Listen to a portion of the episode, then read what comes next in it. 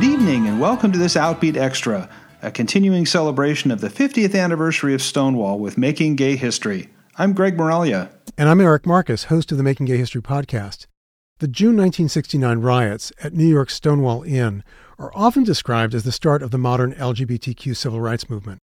But our history as a community and a movement started way before those explosive summer nights fifty years ago. This year on Outbeat Extra, I'm going to share with you some of the archival interviews I recorded with people who changed the world. Their stories and their work are mostly absent from the history books, but they contributed to the movement that got us to where we are today, in ways you might know about, but probably don't. And their experiences and recollections take my breath away. We're really excited to be partnering with Eric Marcus and Making Gay History. Eric's an accomplished author with several gay history books and biographies to his credits. He's the founder of making gay history dot com and the Making Gay History podcast. So stay with us. Our first interview of the night is coming up next, right after your Outbeat Radio News for this Sunday, December twenty-ninth, twenty nineteen. I'd love to change the world, but I don't know what to. This is Greg Moralia with your Outbeat Radio News for the week of December twenty-ninth, twenty nineteen. As the first decade of the twenty-first century comes to a close, it's an opportune time to look back at some of the most significant issues impacting the L G B T community from the first ten years of this century. There's no doubt we saw huge gains, and more recently, huge losses, with the threat of even more loss of civil rights ground coming in the new decade. The gains began in two thousand three when the U S Supreme Court struck down sodomy laws across the country and decriminalized consensual same-sex relations. Then in two thousand nine, former President Barack Obama signed the Matthew Shepard James Byrd Junior Hate Crimes Prevention Act into law. This added sexual orientation and gender identity to the list of protected identities in federal law. In two thousand ten, Don't Ask, Don't Tell fell away, paving the way for L G B T Q service members to serve openly. Then three years later, the U S Supreme Court struck down most of the federal Defense of Marriage Act and affirmed California's Proposition eight to be unconstitutional. This restored marriage equality throughout California. And then finally, in two thousand fifteen, the U S Supreme Court stepped up and made marriage equality a reality in every state. But the marriage equality decision didn't remedy all of the inequities, and the tide is definitely turning starting in two thousand sixteen. All across the country today, battles are being waged against the L G B T community, and many of these fights are in states less progressive than states like California, New York, and Massachusetts. Some of the greatest concerns moving forward include issues like the census. The Trump administration has removed all references to L G B T Q people from the U S Census, which means it will be impossible to accurately determine the size of the L G B T population. And violence against the L G B T community has been trending upward for the last three years, especially acts directed at transgender women of color. In two thousand eighteen, the Trump administration enacted a ban on H I V-positive service members with the Deploy or Get Out policy, stating that service members who for any reason cannot be deployed for more than twelve consecutive months will be discharged. The policy affects all H I V-positive military members because of a nineteen eighties policy that barred H I V-positive soldiers from deploying overseas. And workplace discrimination exists still in more than two-thirds of the country, despite the fact that seventy countries around the world protect L G B T workers. In housing, there is still no federal protection for housing discrimination. Only twenty-two states have laws prohibiting housing discrimination based on sexual orientation. And perhaps the greatest threat is the debate over religious freedom. Some states are already enacting religious freedom laws that will allow churches and businesses to refuse to serve gay people. And as this is our last news segment of the year, I'd like to take a moment to thank our amazing L G B T news partners, including The Advocate, Out Magazine, L G B T Q Nation, and The Bay Area Reporter, for all the work they do all year long. For Outbeat Radio News, I'm Greg Moralia. Change the world, but I don't know what to do. Hi there, Eric Marcus here. Before we get started, I have a favor to ask. A little favor that could make a big difference to us. It would be great if you could spend a couple of short minutes filling out a survey for us. Learning more about you will help us make the best show possible. And it can help us when we ask funders for the support we need to make this podcast. I'd be so grateful if you could give us a moment of your time and go to makinggayhistory.com slash survey and answer a few questions to help us hone and fund Making Gay History. Got that? makinggayhistory.com slash survey. You're the best. Thanks. I'm Eric Marcus, and this is Making Gay History.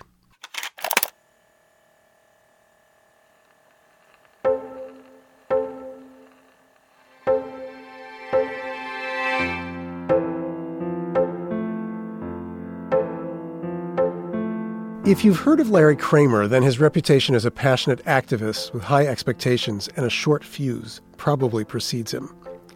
If you don't know him, Larry is famous for being one of the first civilians to sound the alarm even before AIDS was called AIDS and became a catastrophic worldwide epidemic that has swept away millions of lives. Back in the early eighties, Larry earned more than a few enemies because of his calls for gay men to cool it with their sex lives. Even before the virus that causes AIDS was discovered, it was clear to Larry and many others that it was a sexually transmitted disease. Coming on the heels of nineteen seventies gay liberation and newfound sexual freedom, almost no one wanted to hear an angry middle-aged man tell them that they had to stop having sex, that it was a matter of life and death. Before the AIDS crisis, Larry was best known for his work as a screenwriter and author. He wrote the Oscar-nominated nineteen sixty-nine screenplay for Women in Love. And he wrote the controversial nineteen seventy-eight novel, Faggots, which pulled back the curtain on a world of promiscuous sex and drug use in New York's post-Stonewall gay subculture. It was AIDS that propelled Larry Kramer into the movement. His friends were dying, and he had to do something. In nineteen eighty-two, he co-founded the Gay Men's Health Crisis, now known as G M H C. Five years later, he co-founded, along with Vito Russo and others, ACT UP, the AIDS Coalition to Unleash Power. ACT UP came to be known for its brilliant use of public protests to bring attention to the epidemic. By early nineteen eighty-nine, when I first met Larry, AIDS had taken more than sixty thousand lives, most of them gay men. Given all that, I knew Larry was someone I needed to interview, but I wasn't looking forward to it. I only knew Larry from press reports and television appearances, and from what I could see, he had more than earned his reputation as an uncompromising, angry, outspoken firebrand who was unafraid to offend. That's not the Larry Kramer I found on a winter afternoon at his apartment in New York City. I had braced myself for a tornado, and I found a teddy bear. So here's the scene. I'm sitting opposite Larry in his Greenwich Village living room. We're separated by his broad desk in a room that's all white. Out the window, I can see Washington Square Park, and in the distance, the twin towers of the World Trade Center. As I set up my tape recorder and attach the lapel mic to Larry's shirt, we chat about how we both had wanted to find a husband early in life and settle down. And that leads us back in time to Larry's memories as a confused and unhappy college student in the early nineteen fifties. I press record.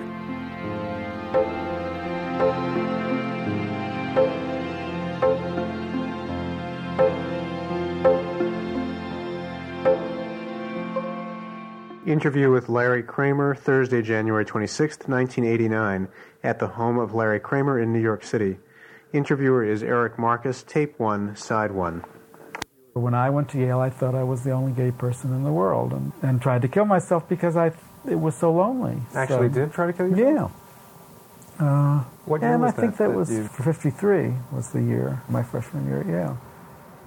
Uh, oh, it was awful. I mean, I do you want to go back that far? Mm-hmm. Well, I'm oh. also curious because I was a, a college student on seventy-six, desperately unhappy Where? at Vassar College.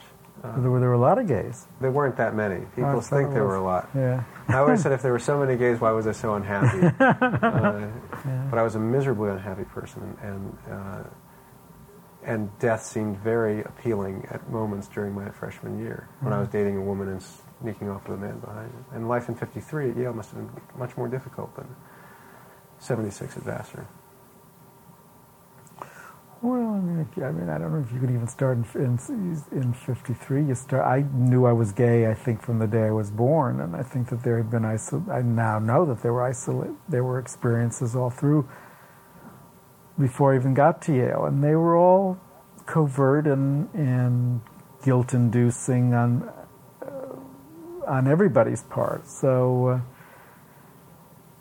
the it, it seemed as if all those early years were spent trying to deny these feelings. The feelings would sort of get too strong and erupt, and, and I would have an experience which would autom- always make me feel guilty in one way or another, and then you'd put it, you'd be calm. Vesuvius would calm down for a while. A week. A week or two. And Yale was awful. There was a gay bar called Pirelli's. It was just awful, the time when I finally had the courage to go there.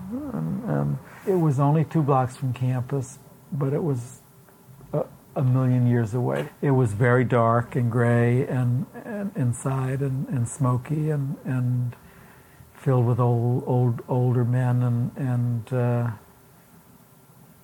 uh, I only went the once, and somebody picked me up in a car and we drove for what seemed like hours before we found a place that was quiet to do it, and then he drove me back where you didn't say a word, all of that. How did you try to kill yourself? I ate two hundred aspirin. Oh um, my God, talk about slow and miserable death. You must have been pretty miserable to swallow two hundred, and you must have been even more miserable after. So you just, you wanted out? Was that... Who knows? It's a scene I'll never forget. Uh, the scene of taking the pills, or the scene of waking up and finding you're still there? I didn't wake up. I went never. to I went to bed and I got scared and I called the campus police, and oh, they came gosh. and took me to the hospital and pumped my stomach. And I was in a woke. Then I fell asleep and I woke up in a room with bars, and uh, at the Grace New Haven Hospital, and uh, there was this very unpleasant hospital psychiatrist who said, "All right, Mister Kramer, why did you do it?" And I said, "What words to that?" He said, that, and he said, "I'm not. You're not going to be let out of this hospital until you tell us why you did it." And I said, I mean, I just had a, he rubbed me the wrong way, and I wouldn't have told him. Who know? Who knew why I did it? Anyway. So my brother, who's always sort of looked after me, came and got me out, and he was friends with the dean of freshmen. My brother had been to Yale before me, and um, and it was, you know, ordinarily when something like that happened, you were shipped off to go join the army. Really? In those days, yeah. And then you can come back to Yale when you've sort of grown up. But they let me stay if I went to the university psychiatrist. His name was Doctor Fry, Clement Fry, and he was about, in the sixties, he had silver hair, and he was a good-looking man. He wore his rep tie and his button-down shirt. And uh, you just knew that he cared more about Yale than he ever did about you. And uh, and I told him of this experience that I had had of, I had been invited to go to the room of two of my freshman year, two guys freshman year that I had met. Oh, and they somehow mercifully had found each other, and they were living in this room, and I was invited for tea or something. And I walked into this room, and the room, you know how awful freshman year rooms are. Well, they had done their room, and it was painted all black, and there was... Um, uh, everything had been taken out of the room except, you know, a low mattress, which which was black, or and there was a perfect coffee table with, with a rose in a vase that was spotlit in it. And gay men are born. And, and Mabel Mercer is playing on the phonograph, right? So I described this all to Doctor Fry, and Doctor Fry's reaction was, I don't, I wouldn't see those guys anymore if I were you. And that's what Yale was like, and that's what going to a psychiatrist was like. So, um, and there wasn't, there wasn't a local gay student group for you to call. There was not. I mean, I love going back to Yale now, and this is my real yardstick of, of how far we've come. Even though I'm always yelling about how we've not come far enough, I go back to Yale, and, and Yale is like the gay college now, and, and there's a dance every year for uh, you know, well over a thousand gay men and women in the, in you know, across the campus from where I tried to kill myself because I thought I was the only one. So that is your yardstick for change. It certainly is, yeah. That in thirty years' time, you were completely alone. thirty years it is. Yeah, God, it doesn't. It's a long time.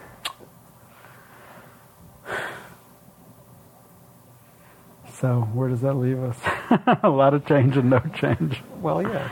Well, I guess uh, it's in it's in my nature to be impatient, and uh, I only got politically involved because of AIDS, and there is no question that we have lost the war to AIDS, and that we've lost and will continue to lose a great many people whom we did not have to lose, and that the speed of research, treatment, education, you name it, has been tragically and, in, and inhumanely slow. It's an epidemic that need not have happened, and that we should have listened.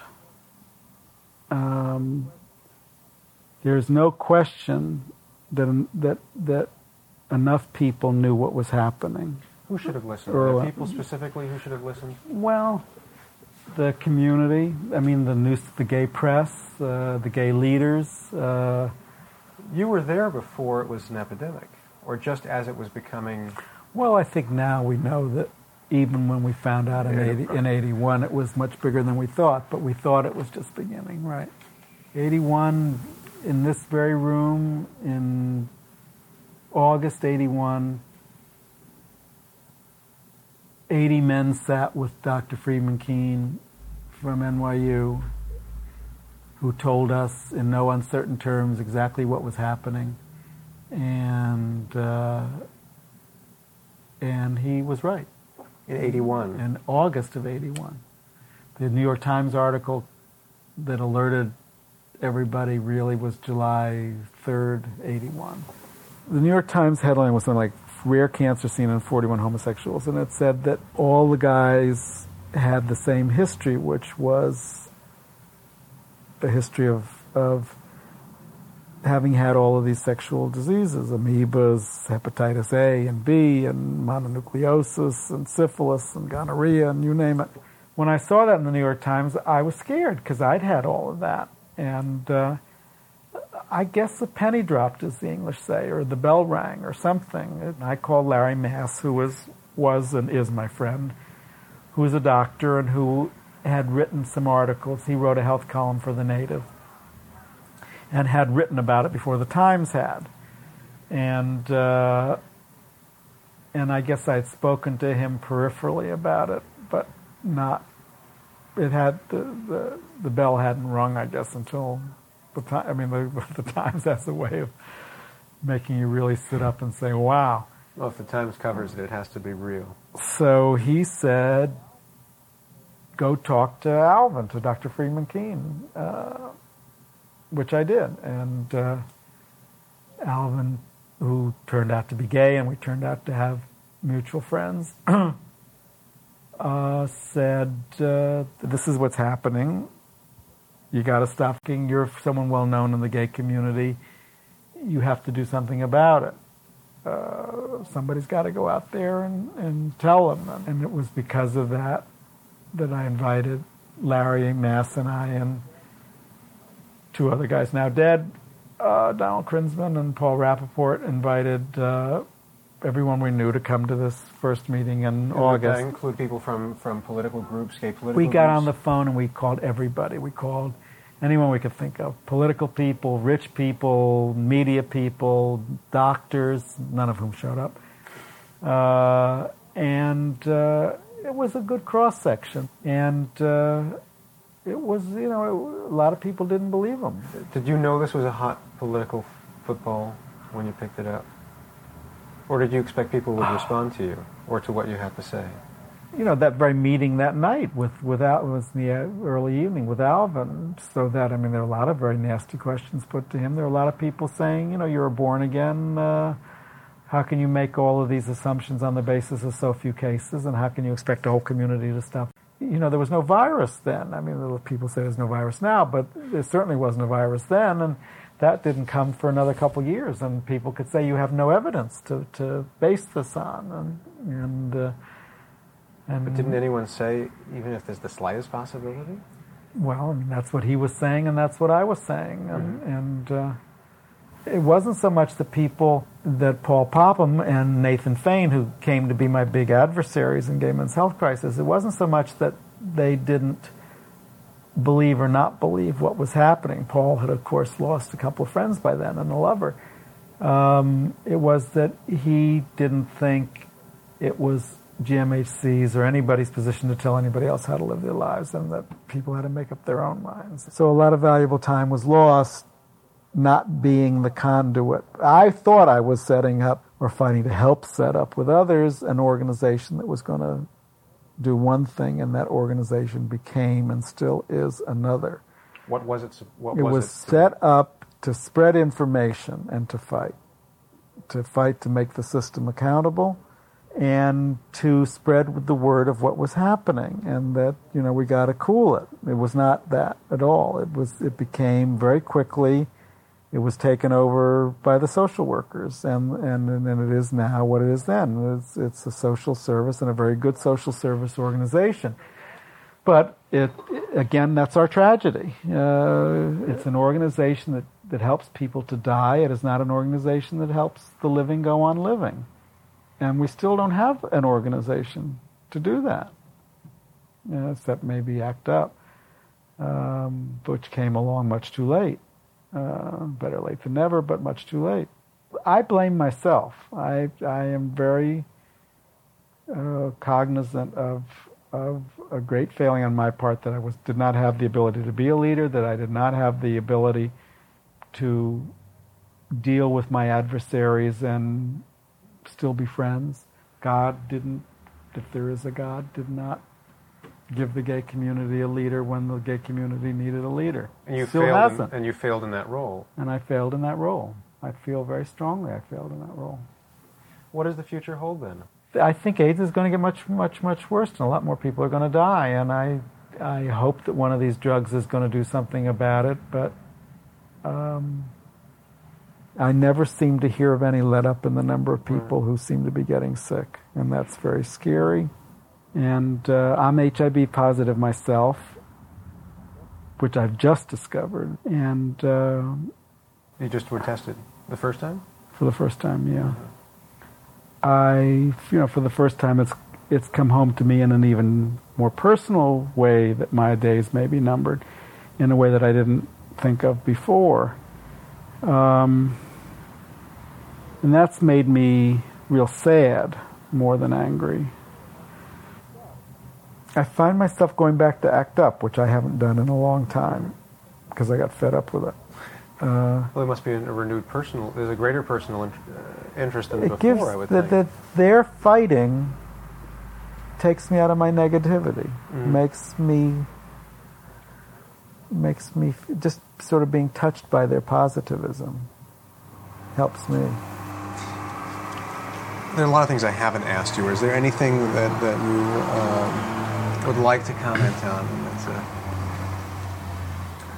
a... I, I don't feel like I've been at my best today with you, and uh, so I I'll come back. Feel a little specious in what not specious. Feel a little uh, scattered. buck scattered in what I've said. So I don't know if I've said what I... I love being gay, and if I have been and am critical, it's only because I think we are very special people and capable of so much more. And and it's taken me a long time to be able to, to say that, because I'm of a different generation than many, you know. You were born what year? Uh, thirty-five. Mm-hmm. And I'm the generation that was sent off to shrinks because shrinks then thought they could change you, and you were expected to change. And it took a long time for me to come to terms with my homosexuality and a lot of shrinks. Um, now, having come to terms with it and liking it, and then having to face AIDS, is is almost like a bum rap. Uh, nevertheless, it's, uh, you know, I think we are very lucky. I just, I, th- I think being a gay man, even today, with AIDS is, is, is a wonderful thing. I love being gay.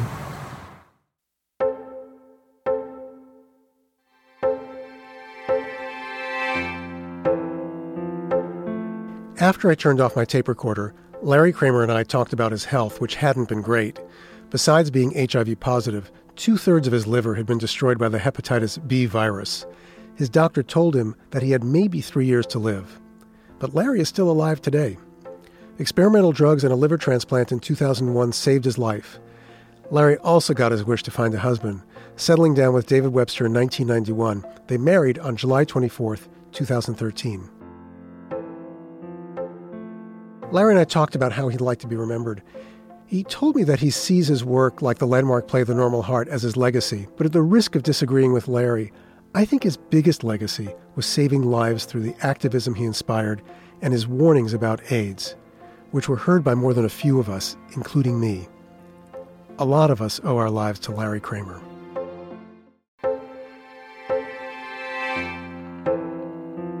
Right after I signed a contract to write my book, Making Gay History, I made a list.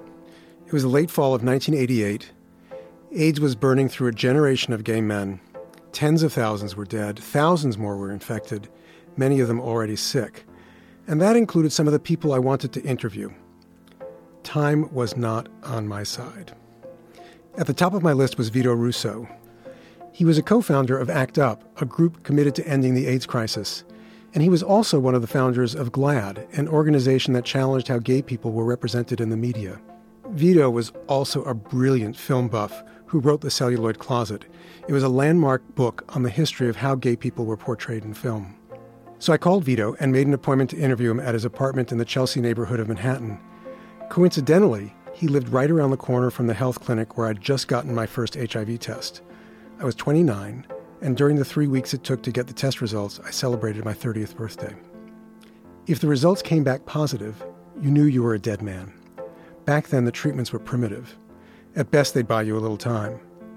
If you were negative, well, I was hoping for the best, but as usual, expecting the worst. My deal with God, and I really wasn't a believer, but I had a deal. And the deal was to just let me live long enough to get this book done, to leave something meaningful behind. Turned out that I was one of the lucky ones, that I'd have time to tell our stories. But Vito's time was running out. So here's the scene. It's the first day of winter in nineteen eighty-eight. We're in Vito's skinny home office. Film canisters and books line the exposed brick walls right up to the high ceiling. Vito is gaunt. And even if I didn't know, I can tell he's sick, and that he's been sick for a long time. But there's determination in his voice to tell his story and to live. I clip the microphone to Vito's pressed shirt. He lights a cigarette, draws on it deeply, and exhales slowly, blowing the smoke above our heads. I hold my breath for a moment and press record.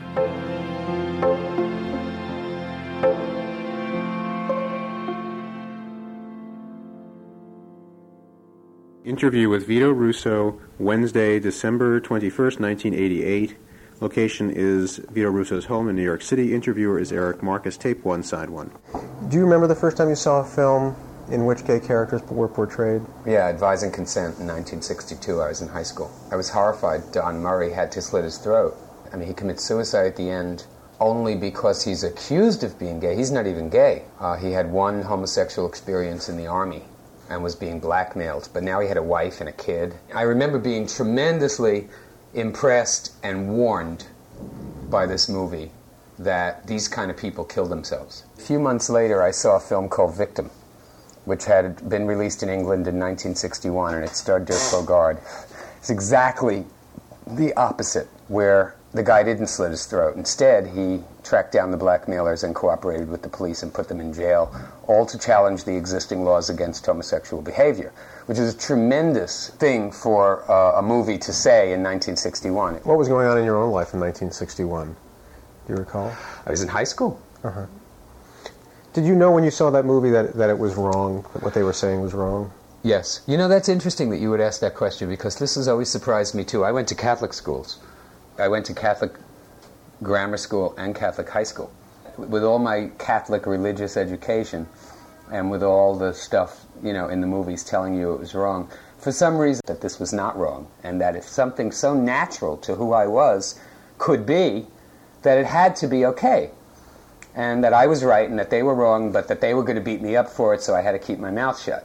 It wasn't like in high school I didn't know any gay kids. There were drag queens in town who used to have parties, and we would sneak off and go to their parties, and they picked me up one night to go to the beach. We were going to go to Seaside Heights and stay over. I must have been a junior or a senior in high school, sixteen, seventeen. sixteen, seventeen, yeah. And I remember we got on the Long Island Expressway, and I said, we're not going to Jersey. And he said, no, Mary, we're going to Fire Island. And I had never heard of Fire Island, and I was, it was like a total revelation to me that there was this gay community out there. Do you remember anything about the movement at that time? Was there anything publicly uh, that you knew? The only thing I knew was I picked up magazines like One.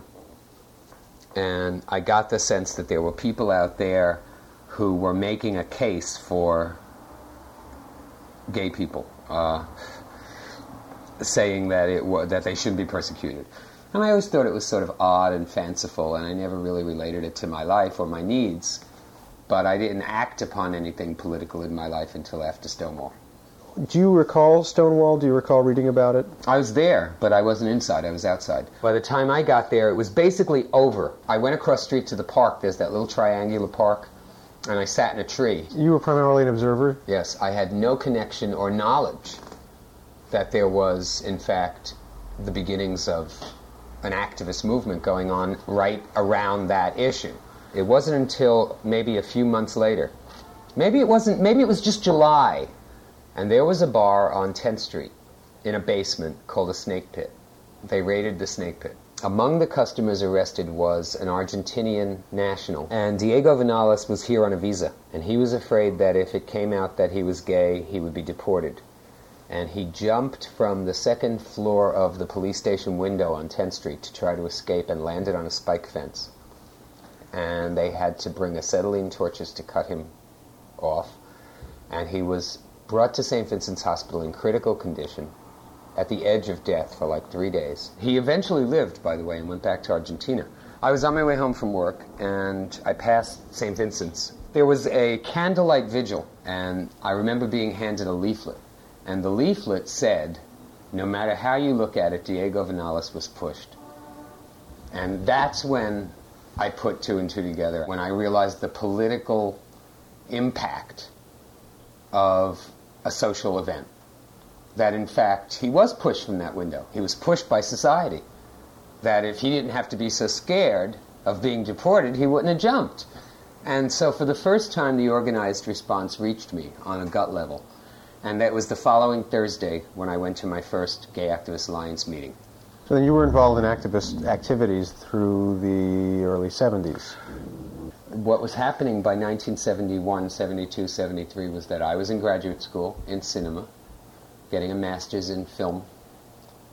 Uh, at the same time, I was working days at the film department at the Museum of Modern Art, and I was heavily involved with the Gay Activist Alliance.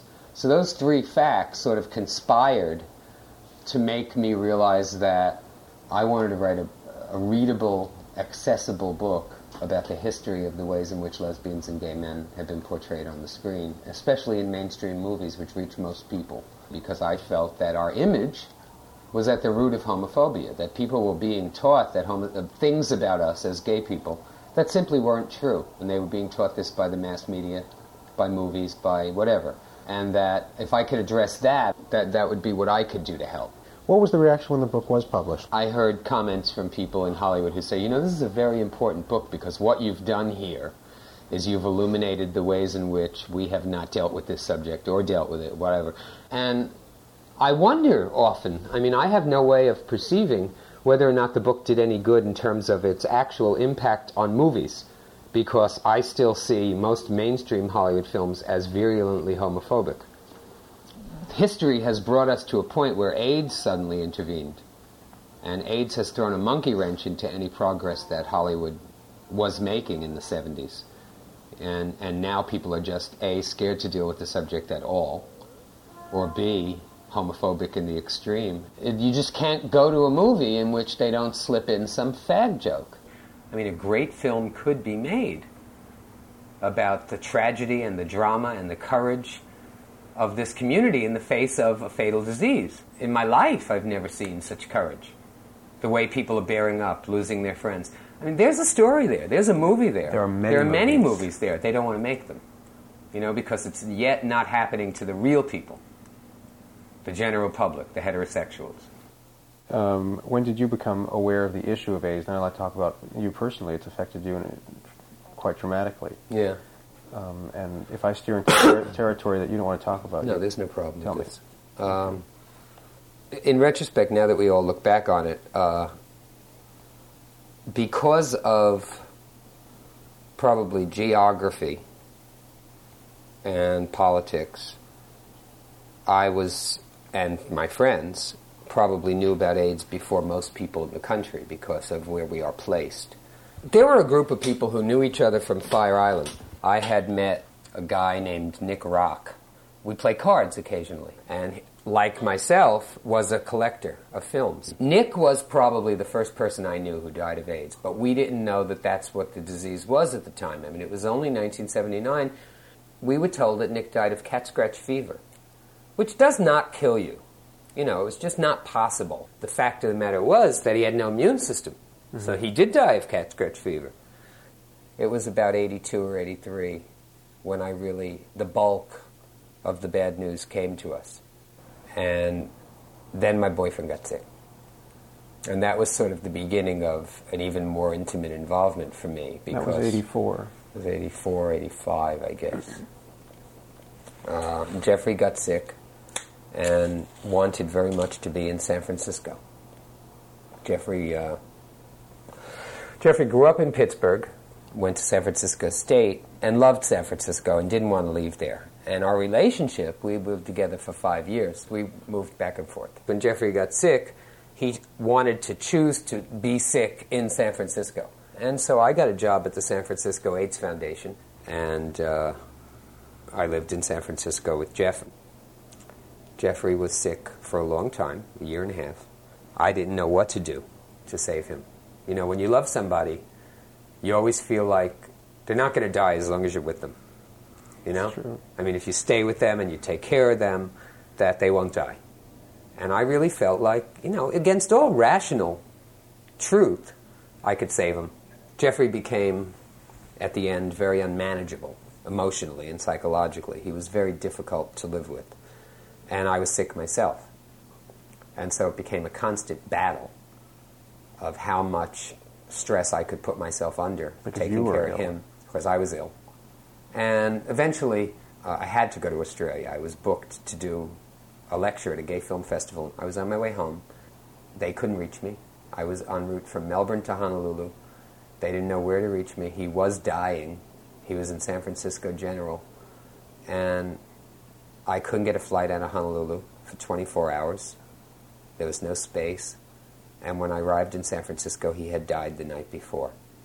The last time I saw Jeff, he was in a drawer at the morgue, and they opened it up, and they showed me him, and I spent a few minutes with him, and I held his hand and said goodbye to him. You know, I was devastated by the fact, A, that I wasn't with him, you know, and couldn't reach him, and didn't see him before he died. And also, and I miss him terribly. I mean, just terribly. He's been gone almost three years now, and I'm still sick. I'm very lonely. You know, it's hard to live alone and be sick alone, and as many of your friends as you have, and I have good, loving friends and a great support system, people cannot be sick for you. No. And they can't suffer for you, and they can't be with you all the time. Jeff had you during the time he was ill, but you... And he did have someone full-time. Right? Yeah. yeah. I took him to the hospital, and I took him to the doctor, and I fed him, and I cooked. I mean, I, I did what I wanted to do. But then Jeffrey was gone, and I was alone. And you get in the cab by yourself. And there was nobody to take care of me. Yeah. Who the hell is going to get into a relationship with somebody who is probably going to die soon? You know, they don't want to put themselves through that. Most of the people who are my friends are dead. Most of my friends are dead. And at this age, that shouldn't be. You're only forty-two. Yeah. yeah. It's not natural. No. By any definition of the word natural, it's not natural at this age for me to have lost most of the people I love. Mm-hmm. And so you throw yourself into politics the images I've seen of you in the last couple of years, well, I've seen you on television. Mm. I've seen you in a very, very activist role. Yes. So it's been a, has it been AIDS then that's propelled you? Yeah, it has. Mm-hmm. I was uh, one of the people, along with Larry Kramer and Vivian Shapiro and Tim Sweeney and a couple other people, who founded ACT UP, which became a whole new phase of activism, not only for me, but for the community in general. And it's a new kind of activism because it's created a coalition which we were never able to achieve in the seventies. The ACT UP is composed of gay people and straight people, women and men, black and white, you know, and effectively, ACT UP has been a very interesting experience because all these people have one thing in common, and that's they want to put an end to the AIDS crisis when, by, you know, any means possible. How do you see your role in, in ACT UP in the future? Uh, It's difficult to say because um, at this point my priority is my survival and my health, and very often I have to take long hiatuses from ACT UP because it's emotionally and physically exhausting for a person with AIDS to go out there in the streets at seven a.m. in the freezing cold and block traffic. It's really just, you get sick from it. I feel like my function and my role right now is A, to survive physically, to survive this disease, to be one of the people who survives this disease. I would like that very much, obviously. I mean, nobody wants to die, but also I want to be around to kick their asses after it's over, to say I lived through it, you know, to be alive to witness what happened, to tell the world what happened, so that people will realize what we all went through, because I think our lives have been devalued. These are brave, courageous, beautiful people who are dying. Vito, is there anything I haven't asked you that you'd like to comment on? Well, any event, thought, place, time, people? I find it interesting, from what I know about the uh, the history of the gay movement, that there always have been and there will always be people who are willing to put their lives on the line for these ideas.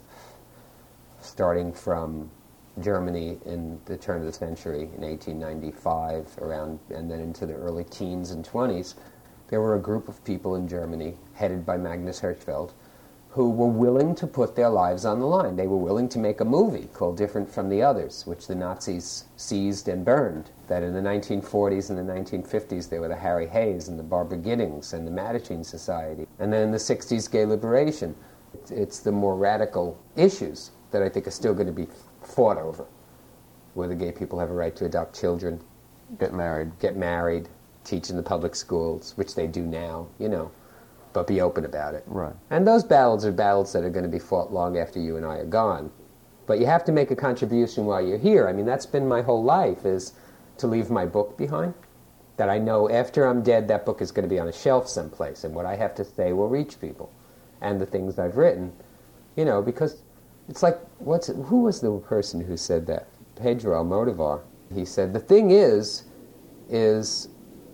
you can't regret your life, otherwise why did you live? What was the point of having a life if you didn't say something or do something that was going to survive after you're gone? Mm-hmm. And that's the way I feel about it. I mean, I really feel the reason why I'm here is so that I could leave this book and these articles so that some sixteen-year-old kid who's going to be a gay activist in the next ten or fifteen years is going to read them and take carry the ball from there. And that'll happen. Happened with me. Mm-hmm. Harry Hay passed the ball to the Mattachine, and they passed the ball to us. And you'll pass it on.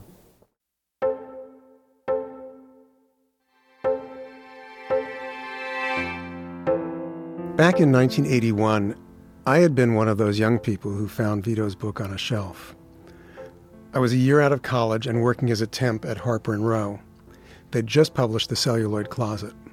It had a silvery jacket and a subtitle that caught my eye: Homosexuality in the Movies. I wasn't in the closet back then, but I wasn't exactly out either, so I waited until lunch hour when no one was around, and I picked up the book. I couldn't put it down. Vito opened my eyes. I had no idea how much the movies had shaped how I thought of myself and how the rest of the world thought of people like me. It was insidious and really infuriating. Seven years later, Rick Cott, a young gay editor at Harper and Row, commissioned me to write Making Gay History. I wonder now how much Vito's work influenced my own. One thing's for sure, he inspired me to ask a lot of questions. I saw Vito twice after that first interview. The last time was a month before he died. I went by his apartment to go over photos with him for his chapter of the book, including my favorite, a photo of Vito and Bette Midler from the Gay Pride rally in nineteen seventy-three. You can see that photo and read the story behind it at making gay history dot com. Vito Russo died on November seventh, nineteen ninety. He was forty-four years old. He outlived his boyfriend, Jeff Sevick, by four years.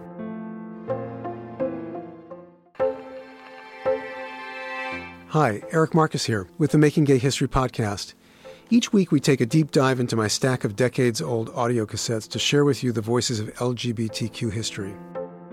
In our first episode, you'll meet Sylvia Rivera. She was an iconic trans activist who also happened to be at Stonewall in nineteen sixty-nine, June twenty-eighth, the night of the big uprising. I'll never forget seeing Sylvia for the first time. I was standing in the entry hall of her tenement building in a small river town in New York. And she was standing at the top of a rickety staircase in the glare of a bare light bulb. She had these really strong features, high cheekbones, wide-spaced eyes, gap-toothed smile. She was wearing red lipstick. She was wearing this outfit that my sister would have worn in the nineteen seventies if she'd had the guts. It was a black halter top tied at the waist over a skin-tight black undershirt and hot pink spandex pants tucked into beige knee-high boots with chunky heels. And I don't know if it was this, the combination of her face, her makeup, her hair, or her outfit, or the light. I was wearing an orange down parka and green corduroys, and I looked like I'd stepped off the F train from Queens, which is where I'm from. So I caught my breath, climbed the stairs, and Sylvia welcomed me into her steamy kitchen. The windows were all fogged. She introduced me to her boyfriend, who was the most nondescript guy you can imagine, especially next to Sylvia. And sitting in a chair off to the side was her friend Rennie, who was Sylvia's butch opposite. Flat top haircut, lumberjack shirt, overalls, work boots. A pot of chili was cooking on the stove. There was a bottle of vodka on the table that was almost empty. I don't remember now if she offered me a drink or not, but I have what I call Jewish liver syndrome, and a teaspoon of vodka would leave me on the floor. Not Sylvia. So I got myself situated. I clipped the microphone onto Sylvia's halter top, and I set my recorder to record. Now, on this tape, you'll hear me call Sylvia Ray, which was the name she was going by at the time.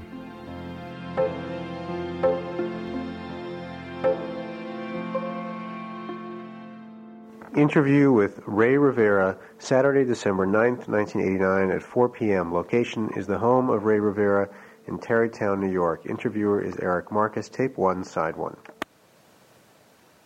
The Stonewall wasn't a bar for drag queens. Everybody keeps saying it was. Mm. So this is where I get into arguments with people. They say, oh, no, it's always a drag queen bar, and it was a black bar. No. Washington Square Bar mm-hmm. was the drag queen bar. Okay, you could get into the Stonewall if they knew you. And there were only a certain amount of drag queens that were allowed into the Stonewall at that time. We had just come back in from um, from Washington, my first lover and I. We were passing forged checks okay. and whatnot, but we were making good money. I said, well, let's go to Stonewall. Let's do our thing. Let's go there, you know. Actually, it was the first time that I had even been to freaking Stonewall. I wasn't in full drag. I was dressed, you know, very pleasantly. I was wearing a woman's suit. Bell bottoms were out then. I had made this fabulous suit at home. And I was wearing that, and I had the hair out. Lots of makeup, lots of hair. Were you drinking at the bar or just standing around? No, I, I was drinking. The police came in. They came in to get their payoff as usual. They would come in, padlock the freaking door. As soon as they left, the mafia was there, cutting in the door. They had a new register. They had more money and they had more booze. This is what we learned to live with at that time. We had to live with it. Right. We had to live with it until that day. I don't know if it was the customers or it was the police. It just, everything clicked. Are we doing all this for the people at the bars, uh, especially at Stonewall, were involved in other movements, and everybody just like, all right, we got to do our thing. We're going to go for it. And when they ushered us out, it was nice, you know, when they just very nicely put you out the door, and then you're standing across the street in Sheridan Square Park, and but why? But why? All of a sudden you just feel this. Everybody's looking at each other. But why do we have to keep on constantly putting up with this? And the nickels, the dimes, the pennies, and the quarters started flying. Why? Why Why that? Why do people do that? The was payoff. That... that was the payoff. Oh, oh, oh, oh. That was the payoff. It was to symbolize the payoff. Yeah. You already got... Here's some more? And here's some more. To be there, you know, it's just like, oh, it's so beautiful. I just like, you know, it's like... Was it exciting? Oh, it was so exciting. It was like... Ow, we're doing it, we're doing it, we're, we're their nerves. The cops were, you know, they they just panicked. Inspector Pine really panicked. Mm-hmm. He really did. Mm-hmm. Plus, he had no backup. Mm-hmm. He did not expect any of the retaliation that the gay community gave him at that point. Do you think all this was in, in part because... people were so angry for so long. People were very angry for so long. I mean, how long can you live in a closet? I was already out of my closet. When you're obvious back then, there was nothing to hold you back. There was always the effeminate male or the butch woman. That's what society always looked like. We are the ones that went out there, and we didn't take from, from them. We had nothing to lose. Actually, you know, at that at that point in time, you know, I understand the ones that held their heads down low because they probably had very nice jobs, and they had a family to go to. I was born to be an effeminate child. My grandmother used to come home and find me all dressed up. It's just like... Of course, you know, well, we don't do this. You're one of the boys. I want you to be a, a mechanic. Uh-huh. I said, no, but I want to be a hairdresser. I want to do this. And I want to wear these clothes. I was born July second, nineteen fifty-one, at two thirty in the morning in a taxi cab in the old Lincoln Hospital parking lot. The old queen couldn't wait. She said, I'm ready to hit the streets. My grandmother used to always joke about that. I said, yeah. I said, you see why I'm always standing out on the street corner? That's good. And then I was came out feet first. You did? Yes. Oh, so you landed on a... Mm, landed so on a... I was ready. I always mention my grandmother because my, my mother died when I was three years mm-hmm. old. And she raised me. Mm-hmm. So it's my grandmother that raised me until I left home. Right. So you left home at ten? Yeah. I left home about ten, ten and a half. I was almost eleven. You know, the only reason that I left home at such an early age was because my grandmother came home crying one day. With the tears in her eyes, they're calling you a pato, which means faggot in the Spanish language. And it, it, it hurt her so bad because they were doing this to me. And she knew where I was coming from. She even knew. I had that much respect for my grandmother. I, I, I didn't. I didn't want. I didn't want her to suffer. It wasn't my suffering. I was worrying about her suffering. How did you survive on the street? You became a streetwalker. You stand out on the street and you make money. At that age. That, at that age, it was easy to make money. I don't know how many times my grandmother had to come and bail me out of jail. She was there. She always came, bailed me out. She says, oh, that's my grandson. I have to take him out. What were you in jail for? Prostitution, you know, shit laundering. Nothing major, you know. If you walk down forty-second Street and even looked like a faggot, you were going to jail. So you went to jail a few times. Oh, I went to jail a lot of times. The community is always embarrassed by drag queens. Why do you think? Why do I think? Yeah. No, it's not why I think, I know. Okay, why do you know? Because straight society always looks, oh, well, a faggot always dresses in drag, or he's too effeminate. You got to be who you are. Mm-hmm. Passing is like saying a light-skinned black woman or black male passing for white. And I refused to pass. You couldn't have passed? No, I couldn't have passed. Not in this lifetime? No, not in this lifetime. I just like being myself. Right. It's fun being Sylvia. It's fun playing the game. I hope you've enjoyed hearing some of the people who are part of the Making Gay History archive. We have dozens more interviews, which you can listen to on our website, and we're working on a new season of episodes focusing on the Stonewall Uprising. Make sure you subscribe to our podcast so you don't miss a single episode. You can find us on Apple Podcasts, Spotify, or wherever you get your podcasts, or just go to making gay history dot com.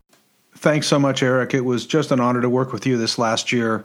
And this is our fourth and final special show celebrating the fiftieth anniversary of Stonewall with making gay history dot com and acclaimed author Eric Marcus. I have such respect for Eric, his interviews, and his writing.